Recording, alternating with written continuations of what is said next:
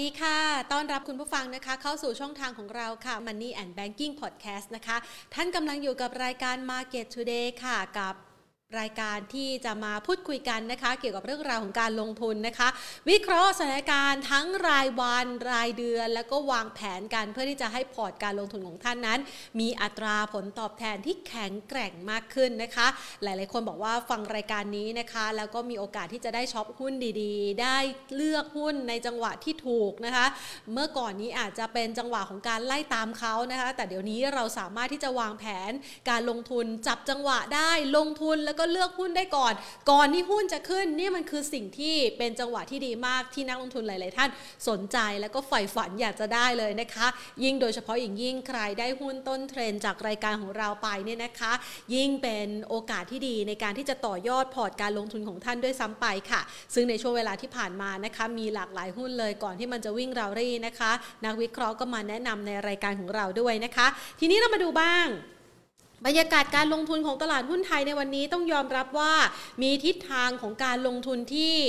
ไม่ค่อยประคองเนาะคือเริ่มมีแรงเทขายทำกำไรนะคะ แล้วก็เป็นลักษณะของการไม่มีแรงที่จะวิ่งขึ้นแล้ว หลังจากที่รับรู้ข่าวดีนะคะ ในเชิงบวกในเรื่องของการเปิดประเทศ 1 พฤศจิกายนนี้ แล้วมันก็เริ่มมีความคาดหวังต่างๆ เพิ่มมากยิ่งขึ้น แล้วก็มีรายละเอียดที่ชัดเจนมากขึ้นจากทางด้านของภาครัฐ ภาคเอกชนในการที่จะเดินหน้าการลงทุน หรือว่าการที่จะต้อนรับนักท่องเที่ยวนะคะ ให้กลับมาพลิกฟื้นเศรษฐกิจไทยเดินหน้ากิจกรรมทางด้านเศรษฐกิจกันอีกครั้งหนึ่งหลาย ๆ จังหวัดนะคะรอคอยนักท่องเที่ยวมานานบรรยากาศการท่องเที่ยวค่อนข้างเงียบเหงานะคะ ถ้าหากว่าได้กลับมาก็น่าจะช่วยชุบชีวิตนะคะให้ความมีสีสัน หรือว่าความมีชีวิตชีวากลับคืนมาในหลากหลายพื้นที่เลยนะคะ ไม่เพียงเท่านี้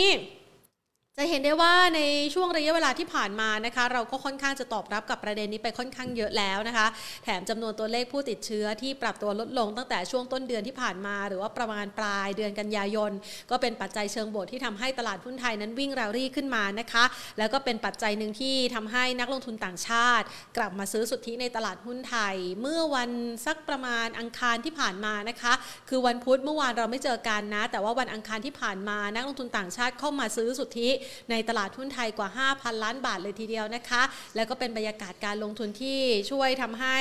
มองว่าเขาก็คงมีความคาดหวัง แล้วก็มีมุมมองเชิงบวกมากยิ่งขึ้น ต่อทิศทางการลงทุนของไทยนะคะ หุ้นในกลุ่ม Reopening Play ก็ปรับมาอย่างคึกคักสดใสเลยทีเดียวแล้วค่ะ ก่อนที่จะ ไปดูภาพรวมการลงทุนในวันนี้นะคะว่าช่วงครึ่งเช้านั้นเขาเคลื่อนไหวกันยังไงบ้างนะคะ เราต้องขอขอบพระคุณผู้ใหญ่ใจดีที่ให้การสนับสนุนรายการของเราค่ะ กลุ่ม True Corporation นะคะ ยุคนี้ต้อง True 5G เครือข่ายอันดับ 1 5 ปีซ้อนจาก n p e r f นะคะ ซึ่งก็ช่วงนี้บรรยากาศนะคะในเรื่องของการเปิดประเทศนะคะ หรือแม้กระทั่งศบคที่มีการอนุมัติออกมาล่าสุดใหม่เนี่ยนะคะลดเวลาในการล็อกดาวน์นะคะก็คือลดเวลาการเคอร์ฟิวนะคะก็คือจะลดไปอยู่ในช่วงสักประมาณ3ามทุ่มนะคะจนถึงตีสามใช่ไหมคะก็ขยับขยายคือลดลงให้มันแคบลงนะสามารถกลับมาใช้ชีวิตนะคะดำเนินชีวิตได้ตามปกติมากขึ้นนะคะ ก็ เป็นภาพหนึ่งที่เข้ามาช่วยทำให้บรรยากาศการลงทุนนั้นค่อนข้างจะดีแล้วค่ะ ดังนั้นเรามาดูกันนะคะ บรรยากาศการลงทุนของตลาดหุ้นไทยในเช้าวันนี้นะคะ ยังไม่สามารถผ่านแนวต้านที่มีนัยสำคัญนะคะ ที่ระดับ 1,650 จุดไปได้นะคะ โดยยังเคลื่อนไหวอยู่ในกรอบแคบๆ เช้าวันนี้เนี่ยจุดสูงสุดคือ 1648.62 จุดต่ำสุดคือ 1639.01 นะคะ บวกลบอยู่ประมาณ 4-5 จุดนะคะ แล้วก็มาปิดตลาดภาคเที่ยงที่ระดับ 1,600 142.61 จุด ติดลบไป 1.03 จุด หรือว่า 0.06%ค่ะ ในขณะที่ภาพนะคะการลงทุนนะคะ 10 อันดับแรกในเช้าวันนี้นะคะ จะเริ่มเห็นแรงเทขายทำกำไรออกมาบ้างนะคะ ซึ่งก็ส่งผลทำให้นะคะ AOT ซึ่งเคยสดใสนะ ก็เป็นตัวหนึ่งที่ชูโรงในช่วงของการเปิดประเทศนะคะ ปรับตัวขึ้นมาเร่งตัวเมื่อช่วงเช้าเนี่ย ขึ้นไปสักประมาณ 68 บาทนะคะ เกือบ 69 บาทแน่นะคะ ก็มีแรงเทขายทำกำไร อันดับที่ 2 ค่ะ เป็นหุ้นยูนะคะยูก็ปรับขึ้นมานะคะ ค่อนข้างจะคึกคักเลยทีเดียววันนี้ยูซิตี้พรับิกบวกขึ้นมา 11.63%นะคะ ในขณะที่ K-Bank ตามต่อมาเป็นอันดับที่ 3 อันดับที่ 4 คือ UBIS ค่ะ อันดับที่ 5 คือ True นะคะ ราคายังวิ่งแรงต่อเนื่องนะคะสำหรับ True อันดับที่ 6 บ้านปู อันดับที่ 7 IRPC อันดับที่ 8 CPO อันดับที่ 9 BBL และอันดับที่ 10 CPN ค่ะ จะเห็นได้ว่าหุ้นตัวไหนที่เกี่ยวข้องกับ reopening play นะคะแล้วก็ยังไม่วิ่งก็เริ่มจะมีสีสันนะคะ กลับมาวิ่งคึกคักกันในช่วงเวลานี้นะคะ แล้วก็อาจจะเป็นภาพหนึ่งที่ทำให้นักลงทุนนั้นได้เลือกช็อปนะคะ คือ หุ้นอะมันจะไม่ได้วิ่งเป็นขาขึ้นขึ้นไปอย่างนี้ตลอดนะคะ เพราะไม่อย่างนั้นทุกคนคงจะรวยนะ ไม่ต้องมาจับจังหวะการลงทุนกันนะคะ มันก็จะมีจังหวะขึ้น ยุบย่อลงมาปรับพักฐานนะคะ หาคนที่อยากจะถืออย่างจริงจังช่วงตรงนี้แล้วก็ต่อยอดขึ้นไปใหม่นะคะ ราคาก็จะได้แข็งแกร่งนะคะ ยิ่งถ้าหากว่าราคาวิ่งแรงๆ มันก็มีโอกาสที่จะ พังลงมาหรือว่ามีแรงระเบิดตัวเขาเรียกอย่างนั้นนะถ้าเป็นกราฟเทคนิคนะคะก็คือมีแรงขายออกมาไล่ลงมาได้เร็วมากขึ้นนะคะ ดังนั้นไม่รอช้าดีกว่าวันนี้นะคะ มีคุณผู้ชมหลาย ๆ ท่านนะคะ เข้ามารอเรานะคะ แล้วก็ เตรียมที่จะจดตัวหุ้นที่อยากจะได้กันแล้วนะคะ เพราะว่ารอบนี้เนี่ยคาดหวังไปไกลเลยนะ คือไม่ได้หวังแค่ 1650 แล้ว1650 มันใกล้เกินไปนะคะ ก็หวังไปนู่นละพันเจ็ดพันแปดนะ เดี๋ยวเราจะไปคุยกับนักวิเคราะห์กันนะคะว่าจะได้เห็นไหมนะคะ ทักทายคุณพีรพงศ์นะคะ คุณนะ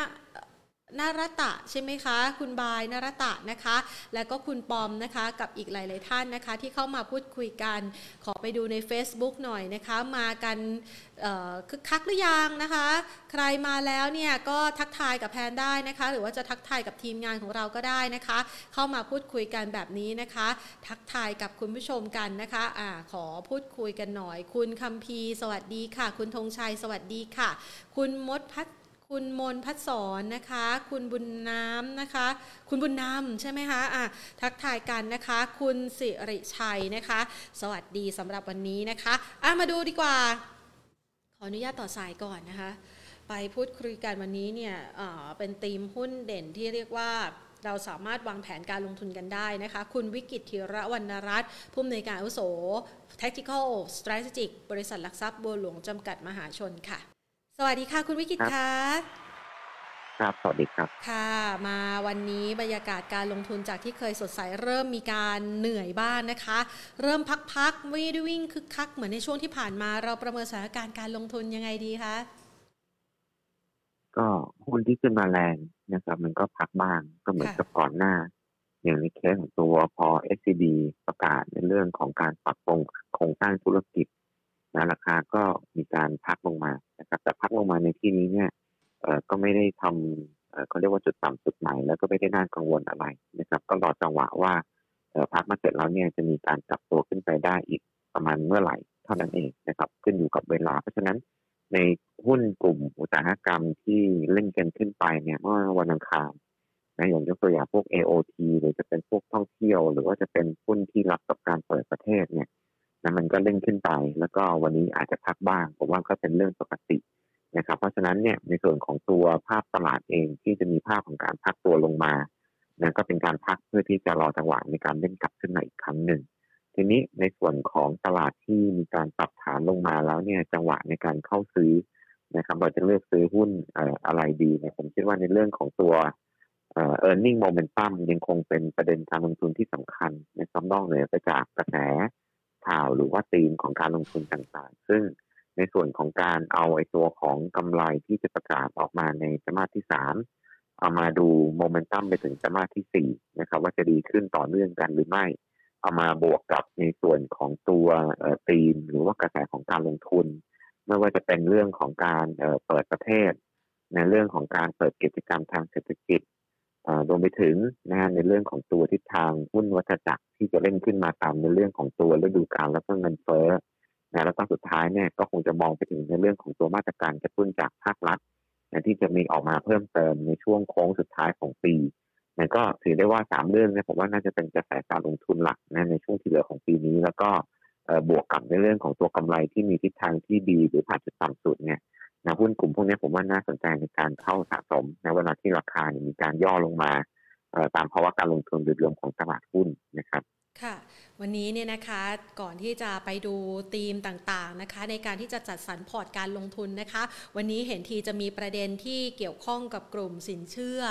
อย่างเช่น สินเชื่อรถยนต์ต่างๆเนี่ยนะคะ MTC สวัสด์ที่มีราคาปรับตัวลดลงมาหลังจากที่ภาครัฐกำลังจะมีกฎเกณฑ์ใหม่ในการดูแลในเรื่องนี้ เราประเมินสถานการณ์ในกลุ่มนี้ยังไงดีคะเพราะว่าก่อนหน้านี้ก็ถูกกดดันจากกรณีของการที่อาจจะมีผู้แข่งรายใหม่นะคะ จากการปรับโครงสร้างของ SCB ก็ปรับย่อลงมาแล้ว มาวันนี้ยังถูกกระหน่ำด้วยปัจจัยนี้อีกอะค่ะ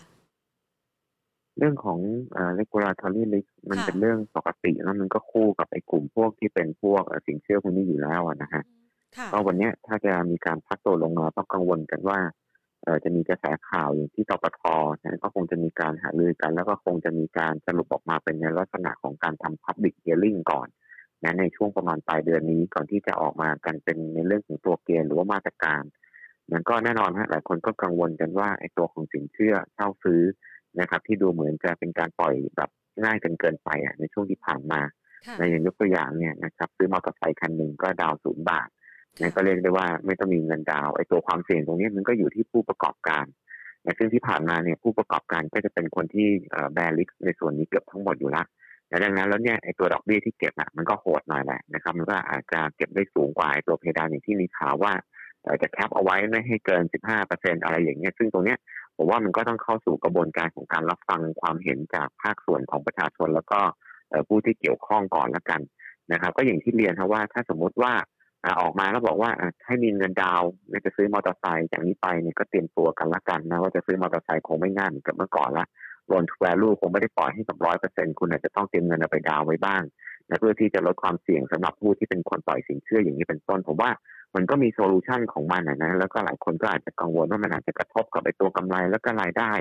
ในธุรกิจที่เกี่ยวข้องไปบ้าง แต่ผมคิดว่าคงไม่ได้เยอะมากนะครับมันมีช่องทางมันมีวิธีการในเรื่องของการปรับเปลี่ยนอยู่แล้วอย่างที่บอกนะถ้าสมมุติว่า LTV เนี่ยปล่อยกู้มอเตอร์ไซค์คันหนึ่งไม่ต้องวางเงินดาวอีกหน่อยก็แค่วางเงินดาวในสินเชื่อมันก็อาจจะมีการหดไปบ้าง แต่คุณภาพมันก็จะดีขึ้น ความเสี่ยงของผู้ประกอบการที่ต้องมานั่งแบริกในส่วนนั้นนะอย่างยกตัวอย่าง นะฉันจะปล่อยมอเตอร์ไซค์คันหนึ่งไม่ต้องมีเงินดาวพอมีเงินดาวความเสี่ยงก็ลดต่ำลงนะผมว่ามันก็ไม่ได้เป็นอะไรที่ต้องกังวลขนาดนั้น คุณความเสี่ยงลดต่ำลงก็ไปเก็บดอกเบี้ยลดลงมันก็เป็นเรื่องที่ปกตินะผมคิดว่าอาจจะแพนิคเกินไปหรือเปล่านะสำหรับความกังวลในส่วนของตัวมาตรการที่จะออกมา แล้วก็ราคาที่ไหลลงมาวันนี้ผมว่าก็น่าจะเป็นโอกาสที่ดีนะไม่ว่าจะเป็นอย่างพวกตัว MTC หรือว่าสวัสด์เนี่ยนะก็จริงๆมันไม่ค่อยได้เกี่ยวด้วยอิมแพคมันน้อยอะนะเพราะส่วนใหญ่จะเป็นจำนำทะเบียนแต่เอาเป็นว่า กฎที่ออกมาคงจะตีกลุ่มแหละรวมทั้งหมดแหละนะครับ เพื่อที่มันให้เกิดก็เรียกว่าลดความเสี่ยงทั้งในแง่ของผู้ประกอบการไปในตัวด้วยนะแล้วก็พยายามคุมในเรื่องของตัวคุณภาพสินเชื่อนะไม่ใช่ว่าอย่างในช่วงก่อนหน้าดอกเบี้ยมันต่ำๆก็ปล่อยปล่อยกันแล้วก็ผ่อนกันแบบสบายๆแต่ตอนนี้มันก็ต้องเป็นการส่งสัญญาณเตือนบ้างแหละว่าดอกเบี้ยคงไม่ใช่ต่ำอย่างนี้ต่อไปละนะผู้ประกอบการเองก็ต้องเตรียมปรับตัว คนกู้เองก็ต้องเตรียมตัวเหมือนกันนะครับคงไม่ได้กู้ง่ายเหมือนกับเมื่อก่อนอะไรประมาณนี้ เพราะฉะนั้นตัวมาตรการที่ออกมาผมก็เป็นการทำให้ตัวของสมดุลของธุรกิจเนี่ย มันมันเกิดขึ้นในอนาคตอะ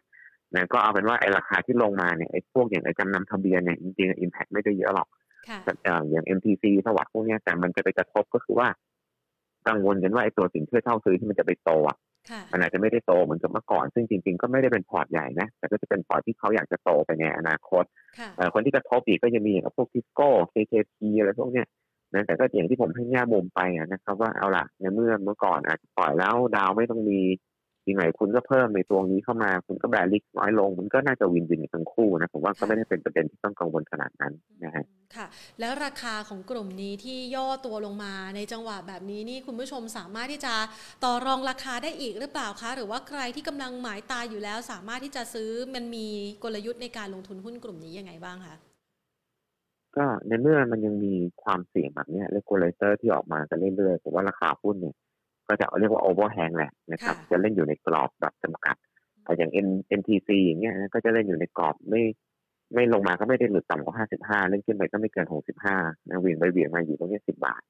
นะครับเพราะฉะนั้นเนี่ยตัวนี้ก็อยู่ตรงกลางๆอะถ้าราคามันทอนลงมาใกล้ๆแถว55 ก็ซื้อนะเล่น rebound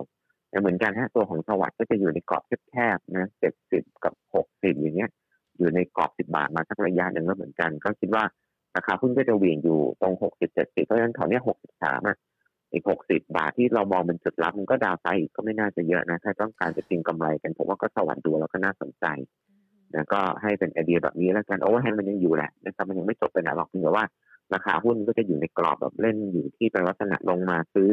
ขึ้นมาก็ขายอะไม่มีจุดสูงสุดใหม่ไม่มีจุดต่ำสุดใหม่ก็อยู่ในกรอบที่ไซเวย์กันนะครับในหุ้นกลุ่มนี้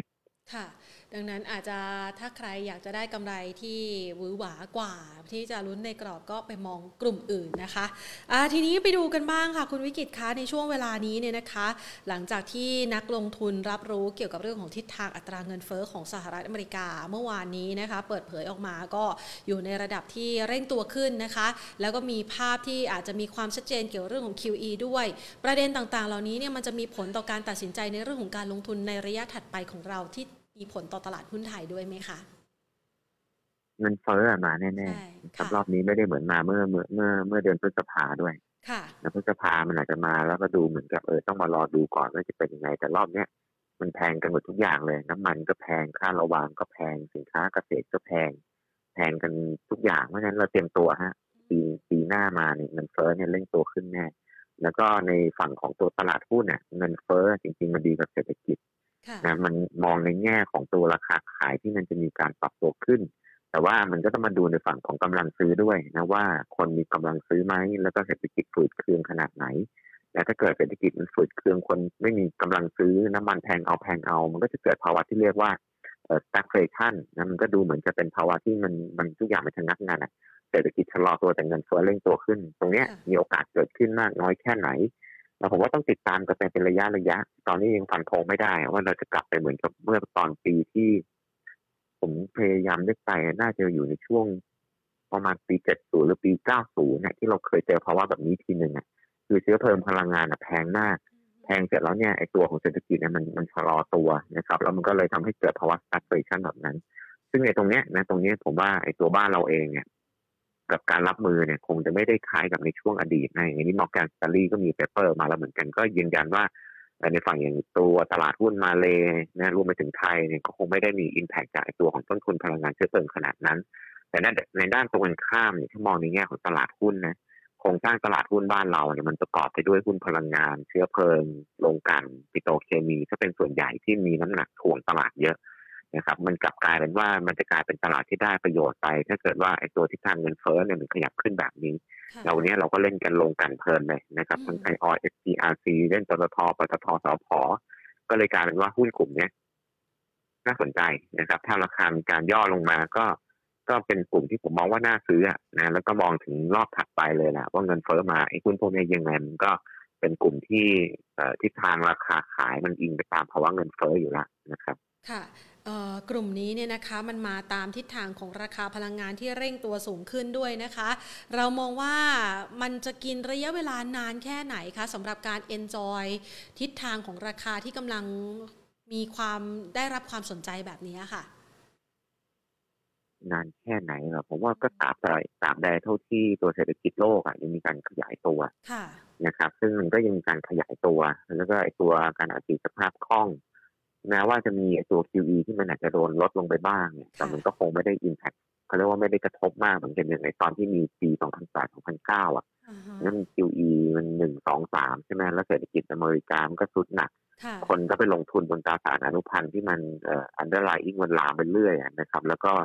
สถาบันการเงินทั่วโลกก็ต้องมาตั้งสำรองและขาดทุนจากไอ้ตัวของการลงทุนในพวกอนุพันธ์พวกนั้นเนี่ย แต่ว่ารอบนี้ไอ้ตัววิกฤตที่มันเกิดขึ้นจนต้องมีการอัดฉีดมันเกิดมาจากไอ้ตัวของการระบาดนะทำให้ทุกคนมันเดินทางไม่ได้กิจกรรมทางเศรษฐกิจมันชะงักนะซึ่งตรงนี้ถ้าเกิดว่าตัวของการระบาดเนี่ยมันจบ หรือว่ามันมียารักษา หรือว่าวัคซีนได้ผลคนกลับมาใช้ชีวิตกันได้ดีขึ้นเพราะว่ามันจะแตกต่างกันจากเป็นกับไอ้ตัวของการแก้ปัญหาในรอบปี 2009 อะ ตอนนั้นที่มันมีการอัดฉีด QE เข้ามาแล้วมีการถอนออกอะไอ้ตัวของตลาดที่เป็นพวกสินทรัพย์ทางการเงินพวกนี้กระทบหนักพอสมควร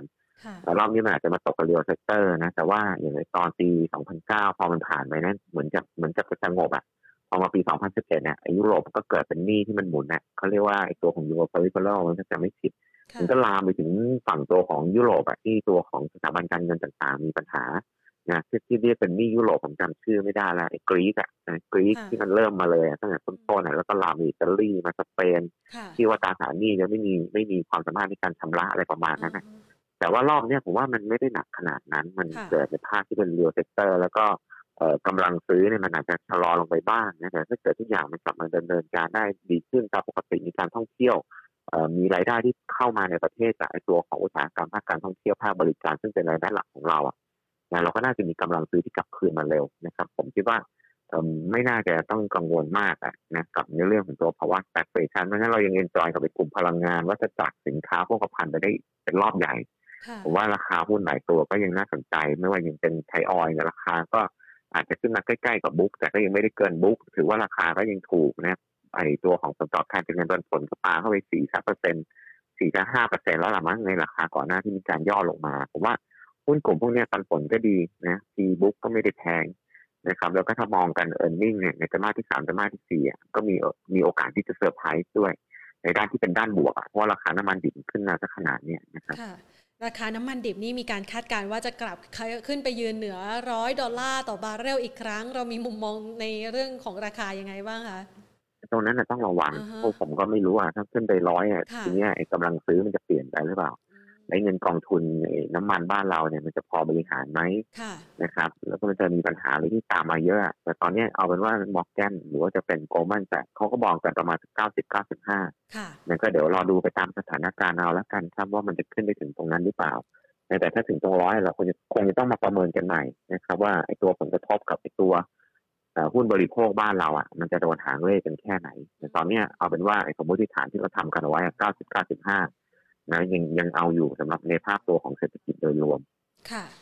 ซึ่งก็เป็นตัวท็อปไทยออยนี่เป็นหนึ่งในสิบหุ้นที่วันนี้คุณวิกิตเตรียมมาด้วยใช่ไหมคะเปลี่ยนมาไหมก็จริง ๆ มันเป็นหุ้นที่เราเป็นไอเดียคอในลักษณะของตัวธีมการลงทุนนะฮะค่ะแล้วก็เอาเอามาผสมกับไอตัวของกำไรอะเออร์เน็งที่จะประกาศออกมา ซึ่งอย่างในตัวหุ้นที่เลือกขึ้นมาอย่างธีมเรื่องของพวกการเปิด เปิดเอ่อเปิดประเทศเปิดเมืองเปิดเศรษฐกิจพวกเนี้ยนะครับ ผมก็มองในเรื่องของพวกตัวหุ้นที่มันเกี่ยวข้องกันไม่ว่าจะเป็นในเรื่องของพวกตัวสื่อโฆษณาอย่าง Workpoint อย่าง DEC ค่ะมันก็น่าจะได้อานิสงส์เพราะมันคือต้นน้ำของการบริโภคนะครับถ้าคนรู้ว่าเอากำลังการซื้อจะกลับมาการเปิดกิจการทางเศรษฐกิจจะกลับมาไอ้พวกงบโฆษณาพวกนี้จะมาก่อนนะก็เลยคิดว่าไอ้พวกช่อง media อย่างเอ่อตัว WORK หรือจะเป็นตัวของ BC น่าน่าสนใจก็เลยขอซื้อไปก่อนค่ะเอ่อ ตามธีมตรงนี้นะครับไล่มาเนี่ยนะมันก็จะมีอย่างในพวกตัวของธุรกิจค้าปลีกก็จะมีอย่างพวกตัว CRC มีโฮมโปรร้านอาหารอย่างตัวของ MK s u k i นะทางด่วนรถใต้ดินก็จะมีตัวของ BEM นะครับ แล้วก็อ่าในตัวที่เป็นพวกตัวสินค้าพวกภัณฑ์ก็อย่างที่เมื่อสักครู่พูดไปนะอย่างตัวของไทยออยล์ค่ะนะครับ ตัวของปตทสพอ่าตลอดจนในเรื่องของตัว RCL แล้วก็อาจจะมาดูในตัวของปั๊มน้ำมันในตัวของปตทด้วยนะเพราะฉะนั้น ไอ้หุ้นที่ไล่มาทั้งหมด10ตัวเนี่ยคือมันเป็นหุ้นที่มันเขาเรียกว่ามันกลืนอยู่ในธีมของการลงทุนอย่างที่เรียนไปสามเรื่องหลักนะครับหนึ่งก็คือการ reopening สองนะฮะในเรื่องของตัวเงินเฟ้อแล้วหุ้นนักจักรสามก็คือในเรื่องของตัวสติมูลัสหรือว่าในเรื่องของตัวมาตรการกระตุ้นเศรษฐกิจจากภาครัฐค่ะ ส่วนหนึ่งเนี่ยนะคะถ้าหากว่าเรามองในเรื่องของทิศทางราคาน้ำมัน แล้วก็ได้รับอานิสงส์นะคะ จากเรื่องของเออราคาเอง เรื่องของทิศทางอัตราเงินเฟ้อเองนะคะ ถ้าไปมองในกลุ่มที่เมื่อสักครู่นี้พูดขึ้นมาก็คือปั๊มน้ำมันอย่าง OR ช่วงนี้เนี่ยภาครัฐมีนโยบายในการลดค่าการตลาดมันจะกระทบไหมคะ ความน่าสนใจของเขาจะลดน้อยลงไหมอ๋อคะลดนิดเดียวเองอืมนะครับแคค่ะปเอาไว้แค่เท่าไหร่ถ้าผมจำตัวเลขไม่ผิดอะบาทสี่สิบมั้งค่ะคือ น้ำมันเนี่ยตัวที่มันค่าการตลาดอะผมจำตัวเลขไม่ผิดนะ ถ้าเป็นไอตัวของพวกไอ้อย่างดีเซลอาจจะเป็นดีสิบค่ะมันอาจจะประมาณสักบาทยี่สิบตังค์ไอพวกเอ่อแก๊สโซลีนอาจจะแพงหน่อย อาจจะบาทแปดสิบอาจจะโดนแคปลงมาบ้าง บาทห้าสิบขึ้นไปอย่างเงี้ยเอ่อตัว B10 ก็ไม่ได้เยอะมาก คือเรามาไล่ดูเนี่ยผลิตภัณฑ์สัดส่วนที่ไออย่าง OR ขายได้เยอะๆเนี่ยมันคือพวกตัวอ่าอ่าอย่างสัดส่วนที่ขายมากๆ ก็จะมีอย่างตัว B B7 อ่า B7 B10 B10 อะน่าจะเยอะนะแล้วก็ B7 นั่นไอตัว Impact จริง ๆ นะ ก็อาจจะโดน cap อะไอตัวของแก๊สโซลีนหรือว่าน้ำมันเบนซิน แต่ว่าเราเอามาเฉลี่ยแล้วมา blend กันเนี่ยในเรื่องของตัวค่าการตลาดอะมันกลับมี upside ด้วยซ้ำไป เพราะว่าไอตัวอย่างไอพวก B10 B7 พวกเนี้ยมันเก็บได้ไม่ถึงในตัวแคปที่รัฐบาลกำหนดด้วยซ้ำไป ดังนั้นเนี่ยไอ้ตัวค่าการตลาดที่เขากังวลกันผมว่าไม่ใช่ประเด็นที่ต้องกลัว นะสำหรับ OR หรือว่าจะเป็น PTG ยกเว้นแต่ว่าราคาน้ำมันมันจะขึ้นไปทะลุร้อยตรงนั้เดี๋ยวค่อยมาดูกันเรื่องของค่าการตลาดที่คงจะต้องมามีผลกระทบ รอบนี้รัฐบาลไม่ได้จ่ายค่าการกันด้วยนะครับมันก็คงจะมีเงินกองทุนพยุงน้ำมันตรงนั้นช่วยเอาไว้ได้นะก็คิดว่าไอ้ตัวนค่าการตลาดอะไม่ต้องกังวลครับลงมานิดเดียวเอง แล้วก็ยังมีแกลบด้วยซ้ำไปในด้านที่เราเอาไอ้ตัวน้ำมันหลาย ๆ รูปแบบมาเบรนรวมกันเนี่ย เอาเข้าจริงผลกระทบอะไม่ได้เยอะ ไม่ได้เยอะในที่นี้เนี่ยกลับมองในด้านที่เป็นอัพไซด์ได้ซ้ำไปนะครับไอ้ตัวของน้ำมันอย่างไอ้ตัวของ B7 กับ B10 อะในที่ค่าการตลาดมันยังถูกกว่าในตัวของที่รัฐบาลมีการทำเอาไว้เอออันนี้ก็เป็นเป็นเป็นรายละเอียดนะว่าเออทำความเข้าใจกันหลายคนก็อาจจะมองภาพใหญ่แค่ว่าค่าการตลาดโดนแคปนะแต่จริงๆอะไม่ได้ขนาดนั้นหรอกนะครับค่ะส่วนเรื่องค่าการกันก็อธิบายไปแล้วนะว่าไม่ได้กระทบครับอ่าฮะส่วนตัว OR เนี่ยนะคะ เราจะเห็นเขาปรับ รูปแบบของปั๊มน้ำมันใหม่หลากหลายที่เลยนะคะ เป็นเหมือน community mall นะคะ อันนี้มันสามารถที่จะหนุนนำในเรื่องของความน่าสนใจในตัวเขาเพิ่มเติมขึ้นไปอีกได้ไหมคะไอตัวที่เป็น non-oil อะมันยังแค่แบบสิบยี่สิบเปอร์เซ็นของของกำไรของ EBITDA อยู่เลยไม่ได้เยอะมากนะก็คือสุดท้ายมันก็ต้องโตไปถึงเนี้ยนะครับจริงแต่ว่าตอนนี้มันยัง contribute ในตัวกำไรรายได้เนี่ย ไม่ได้เยอะมาก ต่อให้จากนี้ไปอีกสองปีสามปีข้างหน้าเนี่ยตัวนี้มันขยับขึ้นมาจากสิบเปอร์เซ็นต์เป็นสิบห้าเป็นยี่สิบเปอร์เซ็นต์ผมว่ามันก็ยังไม่ค่อยน่าตื่นเต้นเพราะว่าสำคัญตอนนี้คืออยู่ที่การบริหารจัดการกับไปตัวค่าการตลาดตรงนี้ก่อนแล้วไอ้พวกตัวที่เป็นนอนออยเนี่ยจากสิบเป็นยี่สิบคุณจะไปเพิ่มมาจิ้นตรงนั้นให้มากขึ้นยังไง ในการตลาดอย่างในถ้วยอเมซอนอะไรอย่างเงี้ยคุณก็ไปทำเพิ่มเอาจะไปสีอากัญชัยอะไรก็ว่ากันไปทำธุรกิจร้านอาหารเพิ่มเติมก็ต้องใช้เวลานะครับเอาเป็นว่า ตอนนี้ถ้าจะดูโฟกัสที่รายได้หลักของตัว OR เนี่ยให้ดูตัวของในตัวค่าการตลาดกับในตัวยอดขายตัวน้ำมันก่อนสำคัญคือเราต้องเชื่อครับว่าถ้าเปิดประเทศเปิดเมืองแล้วเนี่ยคนขับขี่รถยนต์กันมากขึ้นกลับมาทำงานกันใช้น้ำมันใช้รถมากขึ้น ยอดขายตรงนี้มันจะเพิ่มขึ้น ตรงนี้จะมีนัยยะมากกว่ากับเรื่องของตัวกำไรของปตท OR ค่ะ ในส่วนของ OR นี่ยนะคะ ถ้าเราดูราคาไม่ค่อยหวือหวาเหมือนกับช่วงที่เข้ามาตลาดใหม่ ๆนะคะ แต่ว่าฐานเนี่ยน่าจะอยู่สักประมาณ 27-28ละโอกาสในการที่จะเข้าลงทุนนะคะ เราจะมีกรอบจำกัดไหมคะ แล้วแนะนำการลงทุนในการเข้าซื้อยังไงบ้างคะไม่ไม่หวือหวาแต่ไม่ลงก็บุญแล้วล่ะนะครับเพราะอย่าง PTC ที่มันมีตัวของ ออยที่มันมาจากตัวของส่วนผสม B100 อันนั้นกระทบมาลงมามากกว่าอีกด้วยซ้ำไปแต่ OR มันไม่มีก็รอดไปนะมันไปตกอยู่ที่ตัวของ GGC อาจจะมี Impact อยู่บ้าง ก็แฟร์ที่ทำเอาไว้ OR 35 บาทอะผมว่ามันก็ reasonable อะมันก็สมเหตุสมผลของมันที่น่าจะเล่นขึ้นจากตรงโซนบริเวณ 28 บาท 50 28 บาท ตรงนี้แล้วไม่มี new low อะนะครับ30 บาทเป็นแนวต้านสั้น 31 บาททะลุได้ก็ 34 บาทก็น่าจะเป็นแนวต้านถัดไปเพ ราะฉะนั้นใครที่ติดติดอยู่นะ OR จะติดมาตั้งแต่วัน IPO วันโน้นวันนี้ก็ทยอยทยอยสะสมเฉลี่ยไปครับ ค่ะอะงั้นมาดูจะได้หลุดง่ายขึ้นค่ะนะคะเพราะว่าหลาย ๆ คนคือชื่อเขาเรียกว่าเป็นหุ้นขวัญใจในช่วงแรก ๆ เพราะว่าราคาหวือหวามากๆนะคะ แล้วก็มีคนถือครองค่อนข้างเยอะเป็นรายย่อยซะด้วย แต่ว่าช่วงนี้ราคาอาจจะบีบอยู่ในกรอบค่อนข้างจำกัดนะคะ ไปดูโฮมโปรบ้างค่ะคุณวิกิตคะเป็นหนึ่งในหุ้นที่เราแนะนำเนี่ยนะคะโฮมโปรช่วงที่ผ่านมา พอ reopening แล้วนะคะเอ่อคือช่วงที่ผ่านมาราคาไม่ค่อยขึ้น มาคาดหวังเกี่ยวกับเรื่องของ reopening เนี่ยเรามองแนวโน้มราคาเป็นยังไงบ้างคะโฮมโปรคาดหวังก็งบไตรมาสที่สามก็คงจะ impact ไม่เยอะมากนะ เพราะว่าปิดสาขาไปแค่ห้าห้าที่มันที่โดนจริงๆอะ ตอนที่เราโดนล็อกดาวน์นะครับ แล้วก็ปิดจริงก็ตรงนั้นเนี่ยมันก็ขายออนไลน์มาเติมเต็มได้ ก็ไม่ได้ impact อะไรมาก เพราะฉะนั้นกำไรไตรมาสที่สามอาจจะดีกว่าที่คาดนะครับ แล้วก็อาจจะต่อเนื่องดีไปถึงสมาธิสี่เลยด้วยซ้ำนะฮะก็คิดว่าราคาที่ย่อลงมา 14 บาทแถวเนี้ย 14 บาท 20 14 บาท ตรงนี้เป็นจุดรับของตัวโฮมโปรซื้อเสร็จก็ไปรอขายข้างบนฮะ15บาท 15 บาท 50 ผมคิดว่าราคาหุ้นไม่น่าจะลงไปมากกว่าตรงนี้ละสำหรับตัวโฮมโปถ้าจะเริ่มเล่นรอบอะราคาแถวนี้ต้องดูเอาไว้สักหน่อยหนึ่งอย่างที่บอกให้ว่าหลายคนรู้อยู่แล้วแหละว่ามันปิดห้างปิดเมืองปิดอะไรไป แล้วมันกระทบประมาณเดือนสองเดือนเอ่ออาจจะทำให้กำไรแต่มาที่สามดูไม่ค่อยดี แต่ผมว่าคนเนี่ยมองข้ามไปแต่มาที่สี่แล้วก็ปีหน้าแล้วล่ะนะเพราะว่าราคาหุ้นเองเนี่ยมันก็เหมือนจะซึมลงมาก่อนหน้าว่าอ่ารับข่าวกำไรไม่ดี รับข่าวปิดเมือง แล้วพอมันเริ่มกลับมาเปิดกิจการทางเศรษฐกิจในการเปิดห้างราคาหุ้นก็ดีดกลับขึ้นมาค่อนข้างเร็วนะ เพราะฉะนั้นเนี่ยไอ้รอบเนี้ยผมว่ากำไรจะมาที่สามคนอาจจะมองข้ามไปแล้วด้วยซ้ำเพราะว่ามันมีการขายลงมารอแล้ว ก่อนหน้านั้นเพราะรู้ว่ามันมีการปิดห้างปิดเมืองในตัวของ Home Pro ดู Home Global ผมว่าจะเป็นกลุ่มเดียวกันไปเลยรวมถึงตัวของ Index Living Mall ด้วย อย่างตัวเลขของกระทรวงพาณิชย์ผมว่าน่าสนใจนะเพราะว่าเวลาคนอยู่บ้านทำงานกันไม่ไม่ได้เฉพาะที่ประเทศไทยมันทั่วโลกค่ะไอตัวของยอดขายเฟอร์นิเจอร์ พวกนี้มันกลับเพิ่มขึ้นอย่างไม่น่าเชื่อค่ะนะครับเพราะฉะนั้นคนที่มันมีไอ furnish อย่างเนี้ยอยู่อะไม่ว่าจะเป็นอย่างโฮมโปร ILM โกลบอลอาจจะมีอยู่บ้างดูโฮมก็มีอยู่บ้างไทยวัสดุก็อาจจะมีอยู่บ้างเอออาจจะได้เห็นยอดขายที่มันเติบโตดีกว่าที่คาดก็เป็นได้นะเพราะฉะนั้นผมโฮมโปรผมมองในแง่ของ earning positive surprise มากกว่าอืม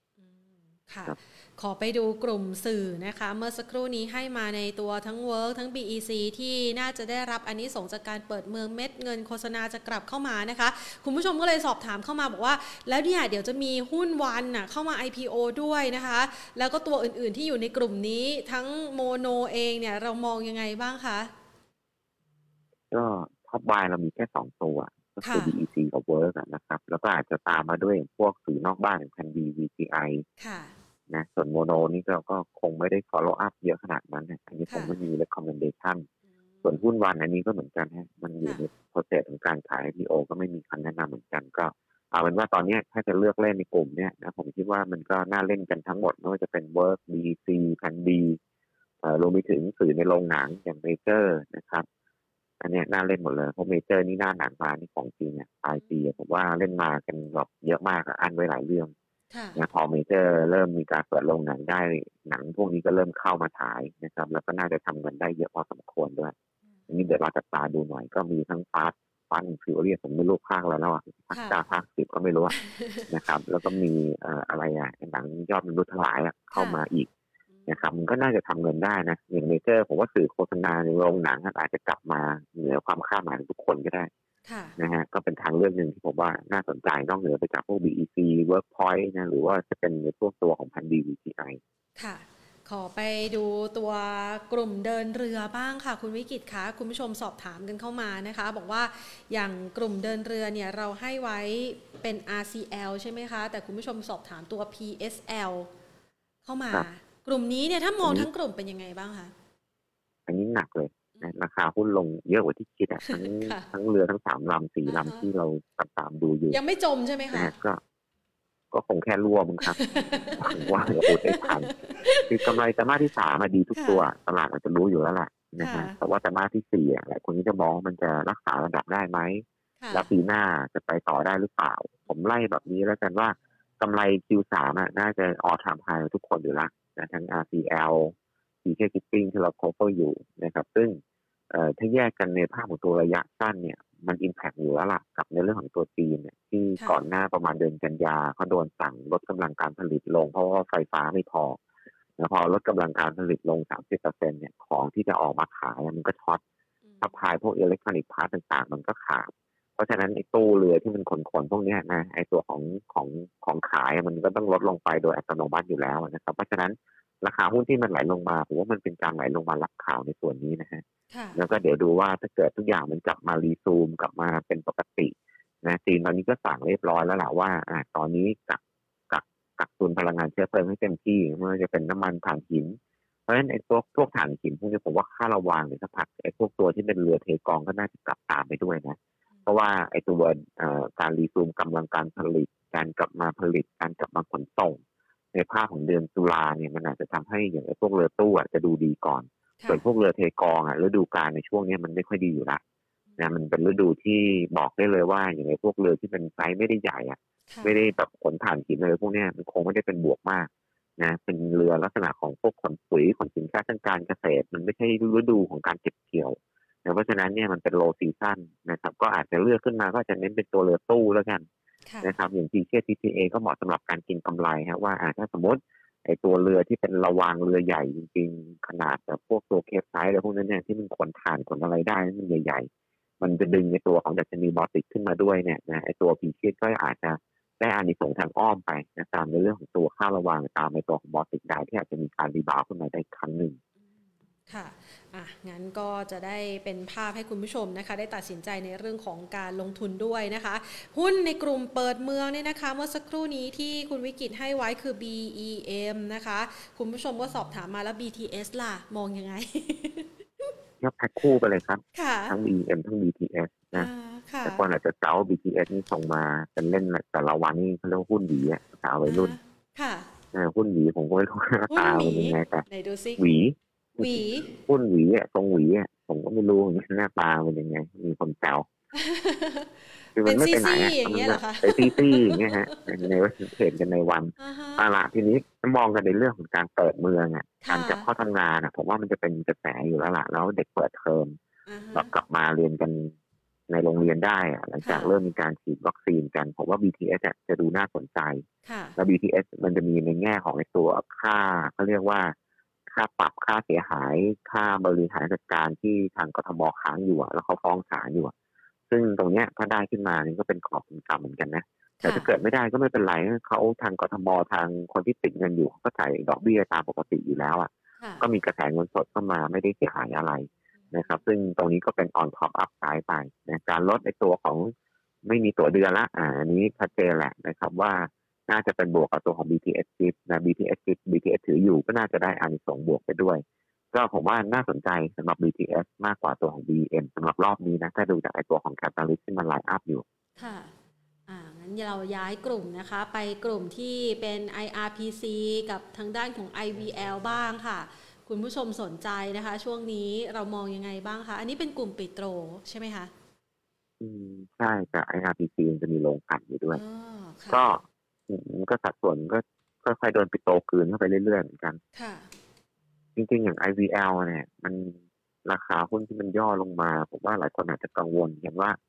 ไอ้ตัว supply ปิโตรที่ออกมาในครึ่งปีหลังอะมันจะกระทบกับไอ้เรื่องของตัวยอดขาย ซึ่งตลาดก็น่าจะพอรู้ในระดับหนึ่งละค่ะกังวลอีกเรื่องหนึ่งก็คือต้นทุนที่เป็นในพวกตัวของน้ำไอ้ที่มันเป็นพวกพลาสติกทั้งหลาย ซึ่งแน่นอนน้ำมันมันเป็นมันเป็นมันเป็นต้นทุนทางทางต้นน้ำอะ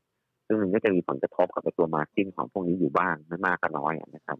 ก็จะเห็นว่าไอ้ตัวที่มีโรงกลั่นเข้ามา balance อย่างไอ้ตัวไอ้ RPC พวกนี้ก็จะดูหุ้นเล่นขึ้นได้ดีกว่านะค่ะก็เอาเป็นว่าถ้าให้ดูเนี่ยระหว่างไอ้ตัว IL IRPC IVL เก็งกำไรเลือกอะไรดีผมว่าก็ต้องดู IRPC เล่นไปก่อนค่ะแต่ว่าวันนี้เล่นขึ้นมาแรงก็รอพวกนี้ย่อแล้วค่อยเข้าอะไรครับค่ะนะถ้าสนใจจะเล่นตามรอบของพวกกลุ่มโรงกลันที่อยากจะเล่นตามทั้งกำลงกำไรค่าการกันที่มันเอ่อ ปรับตัวขึ้นเรื่อยๆ ในช่วงนี้ ค่ะอ่าค่ะเอ่อไปดูในกลุ่มนิคมอุตสาหกรรมบ้างดีกว่า เพราะว่าเป็นกลุ่มหนึ่งที่มีความคาดหวังนะคะว่าจะเปิดเมืองเปิดประเทศแล้วนักลงทุนเขาจะเข้ามาซื้อที่ดินนะคะเดินหน้าในเรื่องของการเดินหน้าอุตสาหกรรมบ้างนะคะ คุณผู้ชมสอบถามเข้ามาในตัว WHA แล้วก็ตัวอื่นๆเรามองไงบ้างคะก็หลักๆมี WHA มีอมตะมีโรจนะ นะค่ะก็ถ้าตัวที่เอ่อผมว่าดูแล้วมันตรงมันน่าเล่นอะในในแง่ของตัวรูปแบบทางเทคนิคอะมันก็จะมีตัว WHA กับมีตัวโรจนะค่ะนะผมว่าดูรูปแบบพื้นฐานของทางไม่ใช่รูปแบบพื้นฐานนะรูปแบบของตัวเทคนิคอะดูแล้วเล่นเล่นก็เรียกว่าน่าจะมีส่วนต่างของกำไรได้มากกว่าในตัวของอมตะเอ่อทีนี้ถ้ามองมองในแง่ของพื้นฐานเนี่ยเราก็ชอบ WHA เป็น top buy อยู่แล้วแหละนะครับแล้วก็ ตัว WHA ที่เรา cover อยู่เนี่ยนะในตัวของ fair value เราก็ทำเอาไว้ที่ประมาณสัก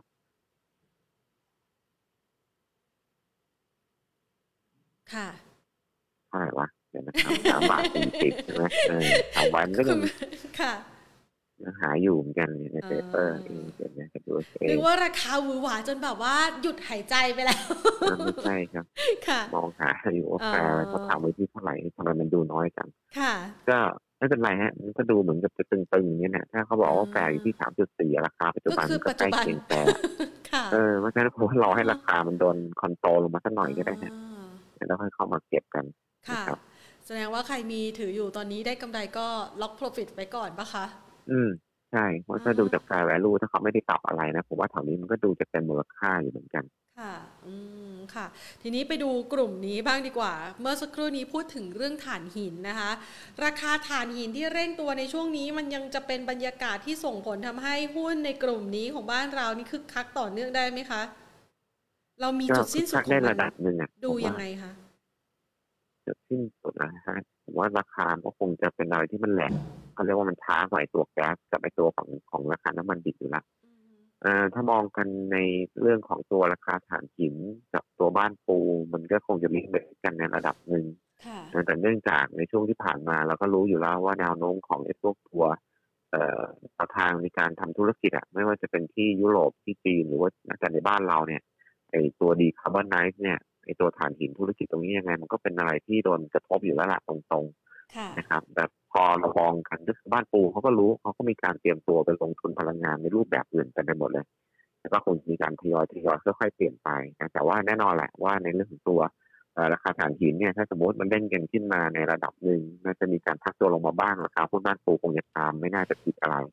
แต่ผมคิดว่าราคาบ้านปูเองเนี่ยน่าจะเหมาะสำหรับเรื่องการเก็งกำไรในช่วงนี้ได้อยู่นะก็มองว่าถ้าย่อลงมาสักประมาณ 13 บาทแล้วไม่หลุดเนี่ยในการเล่นกลับขึ้นมาแถว14 15 บาทเนี่ยน่าจะเป็นไปได้ เล่นอยู่ในกรอบสวิงของการเทรดนี้ไปก่อนแล้วกันสำหรับของปูครับค่ะ คุณผู้ชมสอบถามเข้ามาค่ะ ตัว TKS นะคะ TKS มองยังไงบ้างคะ TKS หาก่อน รูปแบบทางเทคนิคแล้วก็13บาท3บาทสามบาทไม่น่าจะได้เห็นแล้วนะผมว่าสิบสามจุดห้าสิบสามจุดสี่ตรงนี้เป็นจุดรับนะครับ แล้วก็เล่นขึ้นมาแนวต้านที่เป็นกรอบอัพเทนก็สิบสี่บาทถึงสิบห้าบาท ค่ะ อันนี้ก็เป็นคำแนะนำแนะนำทางเทคนิคสำหรับตัวของ TKS ค่ะ ตัว BCP บางจากใช่ไหมคะ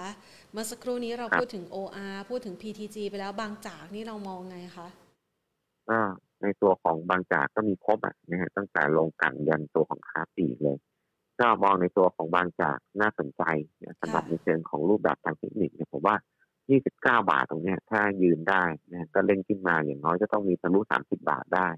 ในสัญญาณซื้อเนี่ยมันก็น่าจะเล่นกันขึ้นไปจนถึงบริเวณของตัวกรอบด้านบนที่เป็นอัพเทนประมาณ 31 32 นะฮะก็น่าจะเป็นลักษณะของการค่อยๆไต่ระดับขึ้นไม่ได้ขึ้นแบบรวดเร็วเหมือนอย่างพวก ARPC อยู่แล้วแต่ก็จะเป็นหุ้นที่ขึ้นแบบช้าๆหน่อย แต่ว่าผมว่าก็ดูแล้วน่าสนใจสำหรับรูปแบบราคาที่เล่นกันนะในตัวของบางจากค่ะ ขอไปดูกลุ่มส่งออกบ้างค่ะ ช่วงนี้เงินบาทเริ่มขยับแข่งค่านะคะ มันจะทำให้หุ้นในกลุ่มส่งออกนี่ขาดความน่าสนใจไปไหมคะ คุณผู้ชมไฮไลท์มาสำหรับตัว TU ด้วยค่ะ อืมก็อาจจะมีผลบ้างนะ แต่ผมว่าอย่าพยายามอย่าไปดูว่าผู้ส่งออกแล้วต้องมากังวลกับบาทแข็งบาทอ่อนเลยฮะเพราะว่าเราก็ผ่านภาวะแบบนี้กันมาเป็น สิบปีห้าปีผมพยายามจะย้ำให้เห็นอยู่เสมอว่าผู้ประกอบการเองก็มีการทำเฮดจิ้งมีการทำในเรื่องของ natural hedging อะไรก็ว่ากันไปเอาเขาเอาเอาจริงแล้วเนี่ยไอ้ตัว impact กับไอ้ตัวอัตราแลกเปลี่ยนนะหลายคนก็อาจจะกังวลกันว่าจะมีผลกับ fundamental อยู่บ้าง แต่เราไปลองไล่ดูนะตลอด 10 ปีที่ผ่านมาเนี่ยบาทจะเป็นยังไงก็แล้วแต่ไอ้หุ้นพวกนี้ถ้ามันจะขึ้นก็ขึ้น KCE เนี่ยนะฮะจากเล่นกัน 20 กว่าบาทเนี่ยบาทจะแข็งบาทจะอ่อนฉันก็ไม่สนนะ80 บาทฉันก็ขึ้นมาถึงนะครับเพราะฉะนั้นผมว่าเราตัดประเด็นตรงนั้นออกไปก่อนดีไหมแล้วเรามาดูในตัวของพื้นฐานของแต่ละบริษัทในกลุ่มที่เป็นพวกตัวส่งออกนะว่ามันจะโตมาจากอะไรนะอย่างตอนนี้มันอาจจะลงมาเพราะว่าชิ้นส่วนมันขาดแคลนผมว่าน่าจะเป็นประเด็นหลักที่สำคัญมากกว่าไอ้ตัวของบาทที่บอกว่ามันแข็งเนี่ย นะครับหลายคนก็จะไปผูก logic กันแบบสมการชั้นเดียวง่ายๆนะบาทแข็งฉันก็ไม่เล่นบาทอ่อนฉันก็กลับมาเล่นอะไรอย่างเงี้ยแต่ผมว่าดูให้ลึกเข้าไปหน่อยเนี่ยจริง ๆ อย่างตัวตอนนี้ที่ชิปมันขาดแคลนไม่ว่าจะเป็นในยุโรปก่อนหน้า ตอนนี้คือจีนนะครับแล้วก็เริ่มเห็นโบรกต่างชาติแล้วมีการ downgrade ในหุ้นพวกนี้ลงมาเหมือนกันที่เป็นพวกตัวของ semi product semiconductor ทั้งหลายพูดง่ายๆพวกชิ้นส่วนนะครับพอมันไม่มีของมาประกอบอะมันก็ต้องชะงักอะพอชะงักไอ้พวกนี้มันต้องใช้ไอ้การรันยูทิลไลที่มันได้เยอะที่สุด ถ้ามันรันในตัวของกำลังการผลิตได้ไม่เต็มที่มันก็จะมีส่วนเสียหายที่มันจะลอสเกิดขึ้น เพราะฉะนั้นมันอาจจะมีผลกระทบกับในตัวของ e a r n i n g หรือว่ากำไรสุทธิของเขานะครับผมว่าเรื่องนี้เป็นเรื่องหลักมากกว่าที่อาจจะมีผลกระทบ แล้วก็อาจจะทำให้ราคาหุ้นจะซึมลงมาอย่างในพวกตัวของกลุ่มเอ่อ JCE Delta Hana อะไรพวกนี้แต่ถ้ามองในตัวของกลุ่มสินค้าเกษตรผมก็ต้องเตือนอีกเหมือนกันว่ารอบเนี้ย ตัวของต้นทุนที่เป็นวัตถุดิบหลัก ตัวของไม่ว่าจะเป็น CPF TU อะกำไรแต่มาที่สามอะจะมีนกาทีฟช็อคคือแย่กว่าที่คาดเตือนไว้ก่อนเลยนะครับอันนี้ผมว่าเป็นประเด็นสำคัญมากกว่า เพราะว่าต้นทุนในการผลิตไม่ว่าจะเป็นอาหารสัตว์อะไรต่างๆ มันไล่ตัวขึ้นมา ตามราคาสินค้าเกษตรในช่วงก่อนหน้านะครับแล้วยิ่งมาเจอภาวะอุทกภัยอีกข้าวโพดก็น่าจะแพงอีกอะไรอย่างนี้ผมว่า CPF มันกระทบมันเป็นเหมือนกันเอาเป็นว่าตรงเนี้ยมันมีผลมากกว่าไอ้ตัวบาท บาทจะแข็งบาทจะอ่อนที่เราดูเป็นแบบอย่างที่ผมเรียนนะมันสมการชั้นเดียวมากกว่าแล้วเรามาดูให้มันลึกนะฮะในเชิงพื้นฐานที่มันดีลึกมากขึ้นดีกว่างั้นขอขยับไปตัว UBE คุณผู้ชมสอบถามเข้ามามันเป็นอุบลไบโอเอทานอลมองยังไงคะยอดพื้นฐานก็ไม่ได้ทำเทคนิคก็คงดูไม่ได้นะเพิ่งเล่นมาสองสามวันเองคงจะขอไม่ตอบแล้วกันครับได้ค่ะมันยังไม่มีพัทเทิร์นเลย ค่ะ งั้นขอไปตัวจัสมินจัสมินมองไงคะจัสรูปแบบทางเทคนิคก็เล่นลักษณะของการเบรกดาวเทนนะจากสามบาท ขึ้นมาก็เล่นขึ้นต่อสามบาทสี่สิบฮะเป็นแนวต้านแล้วก็สามบาทห้าสิบครับค่ะสำหรับกลุ่มสื่อสารล่ะคะ ช่วงนี้นี่กลุ่มสื่อสารอย่างทรูมาค่อนข้างแรงนะคะ เรามีคำแนะนำในหุ้นกลุ่มนี้ยังไงบ้างคะอืมถ้าเป็นกลุ่มจริง ๆ ไม่ค่อยได้มีประเด็นอะไรที่เป็นด้านบวกใหม่ๆนะแต่มันอาจจะเล่นกันไปเองตามเขาเรียกว่ามโนอะฮะก็คิดกันไปว่าเดี๋ยวทูจะไปรวมกับดีแท็กหรือว่าดีแท็จะมารวมกับทูอะไรอย่างเงี้ย หรือว่า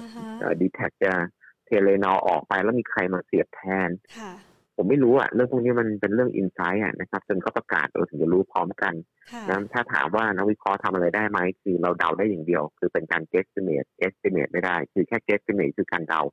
เราไม่สามารถจะมาดูฮะว่าเอ๊ะจะมารวมกันเสร็จแล้วจะมีกำไรเพิ่มขึ้นเท่านั้นเท่านี้นะพื้นฐานมัน estimate หรือมันคาดการณ์ในส่วนนั้นแทบไม่ได้เลย เพราะฉะนั้นถ้าเราจะเล่นกับไอ้หุ้นอย่างทูกับดีแท็แล้วบอกว่ามันจะรวมกัน เราก็ต้องเชื่อในตัวเราเองก่อนว่ามันจะรวมกันจริง ซึ่งไม่มีใครรู้ว่ามันจะรวมกันหรือเปล่านอกจากว่าเราเป็นแบบโอ้รู้จริงขนาดนั้นนะผมว่ามันก็เป็นกระแสที่คนก็ไปจินตนาการเอาอะนะครับ ว่าอาจจะจะมีรวมกันเอ่อจะมีการแลกหุ้นการรวมกันก็คิดกันไปแล้วเองนะผมไม่รู้ฮะเรื่องพวกนี้ แต่ถ้าเรามองกันในแง่ของตัวตัวตัว fundamental จริงๆของมันเนี่ยนะผมว่าอย่างในตัวของ fair value เนี่ยนะเอาแบบง่ายๆอย่างตัวของดีแทคอย่างเงี้ยเราทำแฟร์เอาไว้เนี่ยประมาณสักห้าสิบ ถ้าเราบอกว่าห้าสิบเนี่ย ราคาตอนนี้ที่มันเล่นขึ้นมาเนี่ยสี่สิบสี่สี่สิบสามก่อนหน้า อัพไซด์จากด้านบนมันก็เหลือดูไม่เยอะแล้วนะ เพราะมันเล่นมาจากยี่สิบเก้าสามสิบนะครับ เพราะฉะนั้นผมว่ามันก็เผาๆไปว่าไว้บ้างก็ดี ไม่จำเป็นต้องไปไล่ต่อเยอะขนาดนั้นนะครับ มันดูเหมันจะค่อนข้างที่จะ fully value อยู่เหมือนกันทูก็เหมือนกันนะครับทูเนี่ยที่เล่นขึ้นมาเนี่ยสี่บาทห้าสิบคือแฟร์ของเรา ตอนนี้ก็สี่บาทสามสิบแล้วอะผมว่าถอนคันเร่งออกมาก็ดีเหมือนกันนะ ถ้ามองในแง่ของพื้นฐานนะ หุ้นที่หนึ่งขึ้นมาจะคิดการแวลูอยู่แล้วแบบนี้ผมว่าถอนคันเร่งออกมาดีกว่านะครับค่ะคำถามสุดท้ายค่ะคุณวิกิตคะเราอยากจะให้คุณวิกิตช่วยประเมินสถานการณ์การลงทุนในตลาดหุ้นไทยนะคะ คือจังหวะนี้ข่าวดีเต็มตลาดเลยนะคะ แล้วก็ดูเหมือนว่าราคาจะไม่ค่อยไปไหน 1,650 จุดเนี่ยกลายเป็นแนวต้านที่มีนัยยะสำคัญใช่ไหมคะ แล้วเรามองอย่างไรบ้างหลังจากนี้ว่ามีโอกาสที่จะไป กว่านี้ไหมพันเจ็ดพันแปดหลายๆคนวาดหวังไว้ค่ะ ครับก็เหมือนกับทุกๆคำถามอะนะเวลาก่อนหน้าเขาบอกตลาดหุ้นไทยเล่นยาก ผมก็ตอบเสมอแล้วไม่เคยมีช่วงไหนที่ผมบอกตลาดหุ้นไทยเล่นง่ายเลย ค่ะซึ่งมันรอบนี้หลายคนก็มองเอ้ข่าวดีเต็มตลาดทำไมหุ้นไม่ไปค่ะนะครับ มันก็เป็นอะไรที่เออสวนทางกับในเรื่องของตัวจิตวิทยาของตลาดเหมือนกัน ถ้าเราดูจริงๆเนี่ยนะแต่ผมว่ามันอยู่ที่ในเรื่องของ ของเขาเรียกว่าราคามันรีเฟกอะไรไปแล้วบ้างนะครับ แล้วอะไรบ้างที่มันยังไม่ได้รีเฟกหรือมันยังไม่ได้สะท้อน ผมว่าตอนเนี้ยคนยังกำลังมองอยู่กับไอ้เรื่องของตัวงบที่จะประกาศออกมามากกว่า แล้วก็เอาลุกจะมาที่สี่นะครับไอ้พวกข่าวที่มันออกมามันยังไม่ได้เห็นเป็นรูปธรรมว่ากำไรมันจะเข้ามาเท่าไหร่หรอกอย่างยกตัวอย่างเปิดประเทศนะเราก็ยังไม่รู้นะว่าเปิดเข้ามาแล้วจะมีนักท่องเที่ยวเข้ามาเท่าไหร่มิ้นกำไรจะขึ้นมาเท่าไหร่ ซึ่งราคาหุ้นพอมขึ้นมาตอบรับไปเรียบร้อยแล้วเนี่ย ผมว่ามันจะต้องกลับมาที่ที่ที่ข้อเท็จจริงอะว่ากำไรอะจะมาเมื่อไหร่กำไรอะจะมาเท่าไหร่นะครับ ซึ่งพวกนี้มันก็จะมีเป็นเขาเรียกว่า sensitivity ที่เราทำทำเอาไว้เหมือนกันนะแต่ก็คงไม่ได้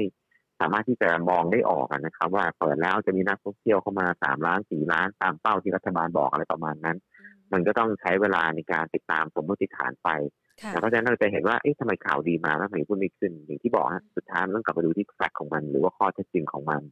ว่าประเมินได้ไหมสุดท้ายมันจะเข้ามาเป็นเท่าไหร่มี on top บนในตัวของกำไรกี่บาทกี่สตางค์กำไรต่อหุ้นเป็นเท่าไหร่ แล้วก็ราคาเหมาะสมจะขยับไปเป็นเท่าไหร่นะเพราะฉะนั้นเนี่ยสิ่งหนึ่งที่ผมมองตอนนี้ก็คือ พยายามหยิบไอตัวของกำไรไตรมาสที่สามกับสี่มามองมากกว่า เอาที่มันจับต้องได้ใครที่กำไรออกมาแล้วเจ๋าจริงๆเจ็บออกมาแล้วกำไรเติบโตได้ทั้ง year on year ทั้ง Q on Q พวกเนี้ยนะแล้วบวกกับมีกระแสด้วยนะผมว่าน่าสนใจครับอย่างที่เรียนไปไอ้หุ้นติดตัวนั่นแหละ ผมก็เลยพยายามที่จะยิงเป็นตัวมากกว่า sniper หุ้นเป็นตัวตัวออกมานะครับมันก็คัดมาอย่างดีแล้วล่ะหวังว่าน่าจะสร้างผลตอบแทนได้ดีในระยะหนึ่งเดือนถึงเดือนครึ่งข้างหน้ากับหุ้นชุดที่เลือกขึ้นมาก็เพราะฉะนั้นกลยุทธ์ตอนนี้ก็คือเลือกหุ้นฮะเป็นรายตัวไปนะครับ ดู index ไปเนี่ยคงจะหาหุ้นซื้อลำบากนะแต่ว่าดูหุ้นเป็นตัวตัวไปดีกว่า แล้วก็เน้นที่พื้นฐานของเขาครับ ว่ากำไรมันตอบโจทย์ไหมนะแล้วมีอัพไซด์เมื่อเทียบกับไอตัวของราคาเหมาะสมหรือเปล่า อันนี้ก็เป็นไอเดียของทางกลยุทธ์ครับ ค่ะ ได้เลยค่ะ วันนี้ขอบคุณมากเลยนะคะครับขอบคุณครับสวัสดีค่ะนะคะ คุณวิกิตก็ให้คำแนะนำเอาไว้นะคะ คุณผู้ชมคะจะบอกว่าหลาย ๆ ท่านสอบถามเข้ามาตัวสวัสด์กับ KTC สวัสดีคุณ OP นะคะสวัสด์กับ KTC เนี่ยเรา ย่อไว้เลยนะคะ เป็นกลุ่มเลยนะคะ อยู่ช่วงต้นนะคะ ฝากไปสคริปต์ฟังดูนะคะ ตั้งแต่ช่วงต้นนะคะ แล้วก็อีกหลาย ๆ ท่านนะคะ ที่ส่งคำถามกันเข้ามาเราก็ช่วยดูกันนะคะ เพื่อที่จะเป็นแนวทางในการลงทุนนะคะไฮไลท์หุ้น 10 ตัวเอาไว้นะคะ ที่คุณผู้ชมสามารถที่จะเลือกลงทุนกันได้นะคะ ลองไปฟังดูให้แผนย่อให้ไหมแผนจดไว้นะคะ มีทั้ง Work BEC CRC Home Pro BEM Top Thai Oil PTT EP ปตทสพ RC EL นะคะ แล้วก็ OR แล้วก็มี M นะคะ คือจริงๆแล้วไม่ใช่แค่ 10 ตัวนะ มันยังมีหุ้นที่เป็นเพื่อนเขาในกลุ่มเดียวกันเนี่ยนะคะ สามารถที่จะเลือกเล่นเลือกลงทุนกันได้ แต่ว่าสตอรี่เป็นอย่างไรนะอยากจะให้คุณผู้ชมนะคะ ไปลองฟังกันตั้งแต่ต้นดูนะคะสำหรับคุณผู้ชมนะคะที่เข้ามาทักทายกันนะคะ ในเวลานี้นะคะ ต้องขอขอบพระคุณมาก ๆสำหรับการติดตาม และขอขอบพระคุณนะคะ คุณผู้ชมที่ส่งดาวให้กำลังใจกันด้วยนะคะ เวลาที่เราได้ดาวนี่ทีมงานเราคึกคักมาก ๆนะคะ เรียกว่ายิ้มกันแก้มปริเลย สวัสดีคุณกิตชัยใช่ไหมคะ ขอบพระคุณมากสำหรับดาวนะคะ ที่ส่งมาเป็นกำลังใจให้กับแพรและก็ทีมงานนะคะ ขอบพระคุณมากๆ ใครส่งดาวมาอยากจะให้รายการของเราทำอะไรเป็นพิเศษ ท่านส่งดาวมาแล้วก็ส่งคำเรียกว่าส่งความต้องการแนบท้ายมาได้เลยนะคะ เดี๋ยวเราจะจัดให้นะคะสำหรับวันนี้นะคะ ตัวโพที่เราพูดคุยกันนะแอดมินของเรานะคะ แอดขวัญบอกว่าระหว่างลงทุนนะคะ เขาเรียกว่าการจัดลำดับความสำคัญของการใช้เงิน อันดับสองทางเลือกต่อไปนี้ ระหว่างลงทุนกับใช้นี่คุณจะใช้อะไรก่อนนะคะะใน Facebook นะคะบอกว่าลงทุนก่อนสัดส่วนนิดนึงดูยังไงล่ะเนี่ยโอเคในไลน์เดี๋ยวนะคะ ขอไปดูในไลน์ก่อนนะคะอะงั้นดูในส่วนนี้ก่อน ใน YouTube นะคะบอกว่าลงทุน 43%ทั้งคู่ 36%ใช้นี่20%นะคะ แล้วก็สำหรับท่านที่อยู่ใน Facebook นะคะ วันนี้ท่านก็บอกเข้ามานะคะ บอกว่าถ้าลงทุน 19%ใช้นี่28%ทั้งคู่ 53%หลักการวางแผนการเงินเนี่ยนะคะ ต้องบอกว่าจริง ๆ แล้วเราจะต้องมีการแบ่งสัดส่วนการ ใช้เงินนะคะ ออกเป็นส่วนๆนะคะ ออกเป็นเปอร์เซ็นต์ ส่วนหนึ่งจะต้องมีเงินเอาไว้เพื่อที่จะใช้ตามใจเรานะคะ แต่ว่ามันจะมากมันจะน้อยก็ขึ้นอยู่กับความจำเป็นของสัดส่วนอื่น แต่สิ่งหนึ่งที่ต้องกันไว้เลยคือเงินสำหรับการออมและการลงทุน คิดเลยว่าในแต่ละเดือนเงินจำนวนไหนที่คิดว่าตัดออกไปแล้ว ไม่ได้มีผลกระทบต่อการใช้ชีวิต ให้จัดสรรเงินส่วนนั้นละค่ะเป็นเงินออมแล้วก็เงินลงทุน และนอกจากนี้เงินที่จะใช้นี่ก็ต้องใช้นะคะ เพราะไม่งั้นเดี๋ยวดอกเบี้ยค้างนะคะ จะลำบากเข้าไปอีกนะคะ ก็จัดสรรในการใช้หนี้และการก่อหนี้ไม่ควรเกิน 40%ของเงินที่ท่านหาได้ในแต่ละเดือน แต่ถ้าท่านมีศักยภาพในการสร้างรายได้ได้หลากหลายทาง แน่นอนว่าคุณผู้ชมก็สามารถที่จะเติมเต็มนะคะพลังของการที่จะใช้จ่ายเงินไปในทิศทางต่างๆ ได้ และขอให้รายการของเราค่ะ เป็นส่วนหนึ่งนะคะของการมาของรายได้ของท่านในอีกสาขาหนึ่งก็คือสาขาของการลงทุนนะคะ ถ้าใครเริ่มต้นใหม่ๆ อยากได้ข้อมูลความรู้ก็ไปดูใน Stock Education ได้นะคะ หรือแม้กระทั่ง อยากจะรู้เรื่องราวที่มันมากกว่านี้นะคะ เป็นเรื่องราวปกินนกะของการลงทุนนะคะ ก็ไปลองดูนะคะ เพราะว่าเรามีทีมงานนะคะ ที่จัดสรรข้อมูลต่างๆ เหล่านี้เอาไว้ตอบโจทย์สำหรับท่านนะคะ และมีโอกาสได้พูดคุยกันเป็นประจำรายวันแบบนี้ ใครมีความต้องการมากกว่านี้ อยากได้เป็นพิเศษข้อมูลแบบนี้ ส่งเข้ามานะคะ เราอ่านทุกคอมเมนต์นะคะ แต่ว่าบางคอมเมนต์เราอาจจะพลาดสายตาไป แต่ก็อ่านนะ แต่อาจจะแบบว่าลืมตอบอะไรอย่างนี้นะคะก็ต้องขออภัยไว้ด้วยนะคะ วันนี้ขอบพระคุณมากๆนะคะ แล้วก็ขอบพระคุณคุณพีรพงษ์นะ ส่งน้ำมาให้ใช่ไหมคะ กับบะหมี่เกี๊ยวอย่างเงี้ยเหรอคะขอบพระคุณนะคะกับหลาย ๆ ท่านนะคะ ที่เข้ามาทักทายกันนะคะ ฝากเอาไว้ค่ะ เดี๋ยวเราจะมีเรื่องราวนะคะ ของการลงทุนที่น่าสนใจแบบนี้เป็นประจำทุก ๆ วันนะคะ พรุ่งนี้กลับมาพบกันวันนี้ลากันไปก่อน สวัสดีค่ะ